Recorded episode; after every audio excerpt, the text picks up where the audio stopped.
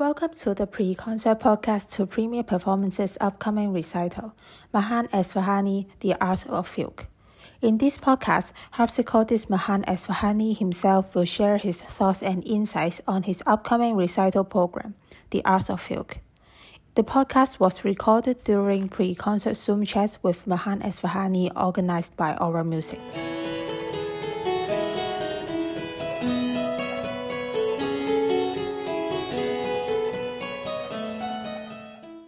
fugue comes from a time where, um, I mean, this is largely conjecture based on his activities. We don't know a lot about Bach's psychology, but it comes from a time when it seems that Bach had lost interest in his work.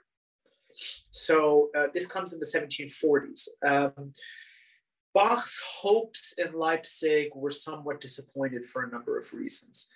Firstly, he's an employee of the city and he basically uh, a pattern in his lifetime is that he didn't get along very well with authority um, he didn't like being told what to do he didn't like having employers and colleagues in the school and in the church who were not sympathetic to music um, bach was not an arrogant person but he knew his self-worth as a musician he knew who he was and he didn't have a lot of time for people who you know weren't sympathetic to that and so by the time we get to the 1740s, he's writing much less music for the church. He's basically recycling what he wrote before.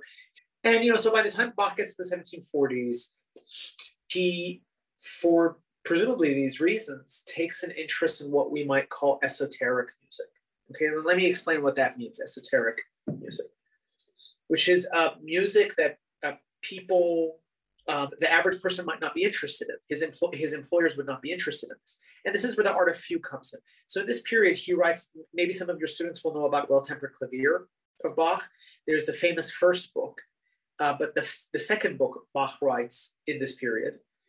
He goes to Berlin where he meets Frederick the Great and he writes him a piece called Musical Offering, which is a uh, very complex work full of esoteric clues, uh, which again suggests that he uh, he is kind of answering in a very neg- maybe negative way to authority. Uh, and finally, uh, art of fugue. There's art of fugue. There's mass in B minor as well, but art of fugue uh, may be indeed his last work. It's not really clear, but um, this is a work that clearly doesn't have an, uh, the average public in mind, but rather has in mind his peers, you know, his fellow composers, his fellow musicians, his sons who were composers. Uh, it's Bach's way of perhaps acknowledging that he knows he's not going to live much longer. I mean, this was written in the last four or five years of his life. And it's his final statement, if you like, as a composer. And I think uh, is that the, the art of fugue emanates from an inner need to express right? It's not written for anybody. It's not written for order. No one's no one's paid for it. No one's told him to write it, presumably. And it comes from his need to leave to leave history something. You know, it's a work that says this this is who I am. You know, I'm I'm Bach and and and this is what my life's experience has has taught me. The second book of the Well-Tempered Clavier and the Art of Fugue are both responses to classicism in very different ways. Now it's funny because uh, you don't think that fugues can be classical. And an art of fugue, uh, the irony, of course, is that it's called art of fugue. It sounds sort of a very serious work. It sounds like he is saying, you know, this is my last statement in an old form, which is no longer relevant, which is to, to an extent true. But then listen to the theme.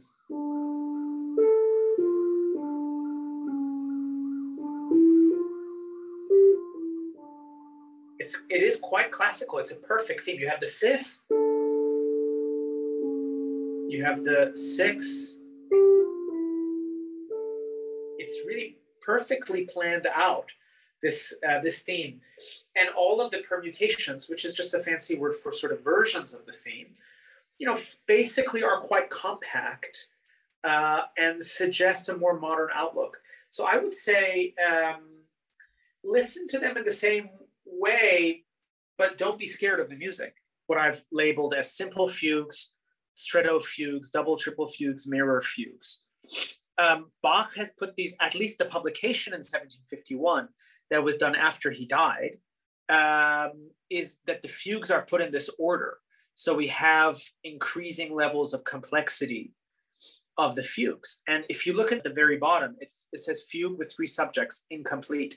This is a fugue that Bach was working on, which actually uses four themes. Only three of them appear because he never finished it, um, which is meant to culminate all that we have heard in the in the previous fugues.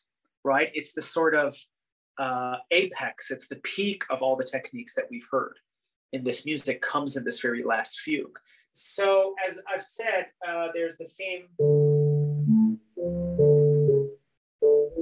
Now, why is that Bach?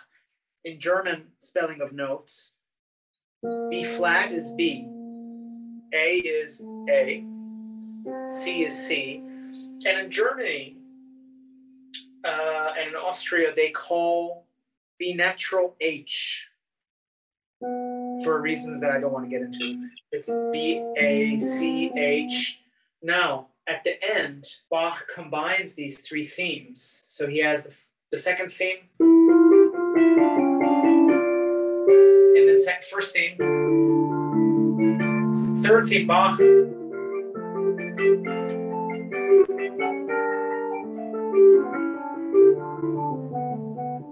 And then it stops. The manuscript stops. It stops before he can introduce the, the original theme of.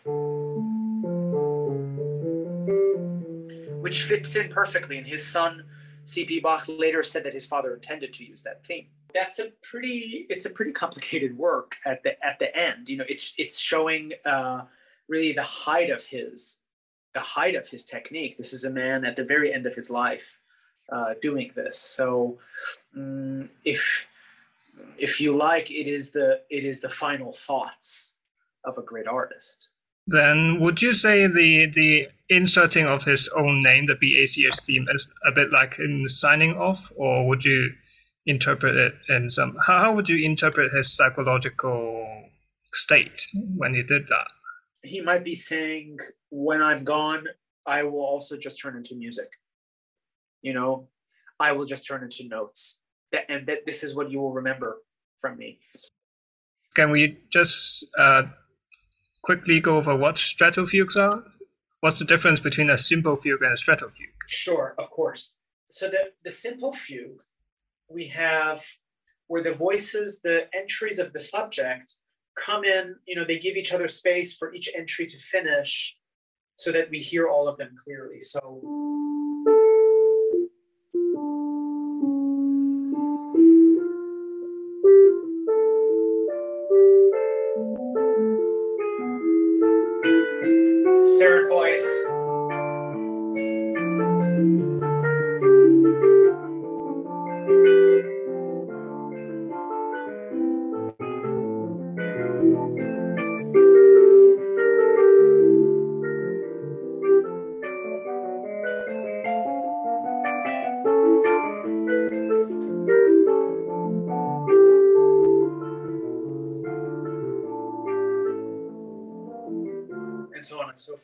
Now, in the fugues, Bach might um, he might not complete the statement of the theme in one voice when he already introduces it in another voice. For example, we have a secondary theme in uh, one of the fugues, which is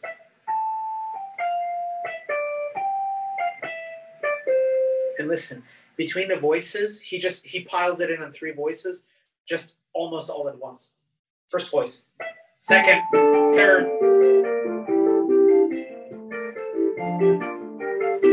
He doesn't really let them, uh, he doesn't really give him time to finish. And also at the end of that fugue, he takes um, the subject in major. And in the, he puts that in the alto, and in the tenor, he does it reverse. So it's.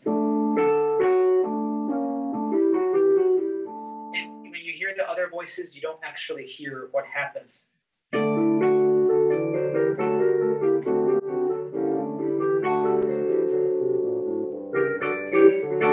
you really don't hear it. Funny enough, actually, on the harpsichord, you can hear that much more clearly. You can hear all that you can, and I think one of the good things that harpsichord does is it sets out the voices potentially that the voices are set out equally where your ear it doesn't um, how do I describe this? It doesn't curate the process for you.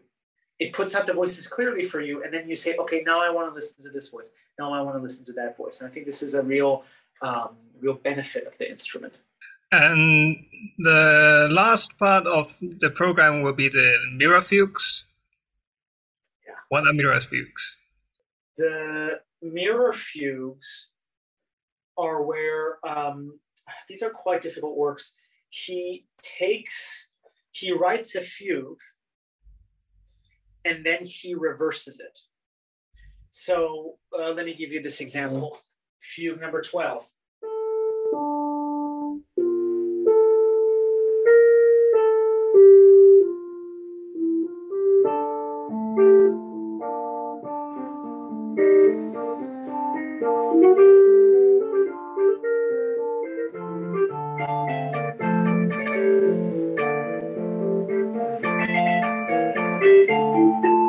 and so on and so forth. And then, so it started with what? Soprano, alto, tenor, and then bass. So then he writes the same thing, but he goes bass, tenor, alto, soprano, and he reverses the material. So becomes.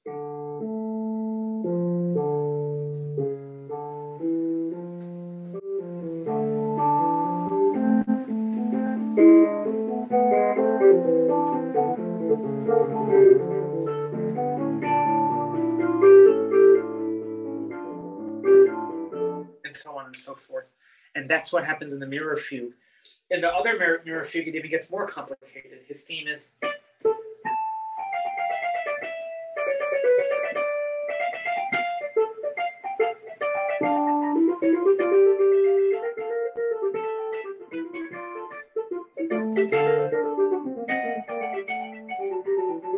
and so on and so forth. And then he takes that and reverses it.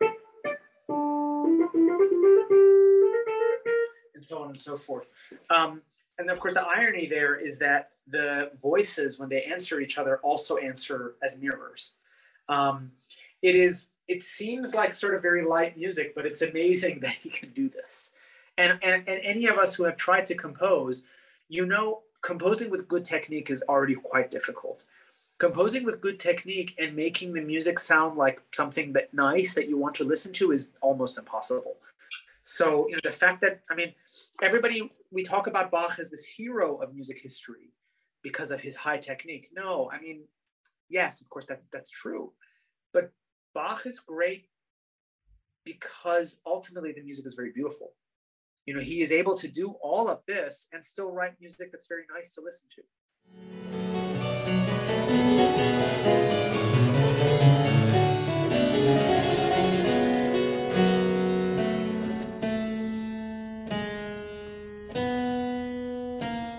Thank you for listening to our pre-concert podcast.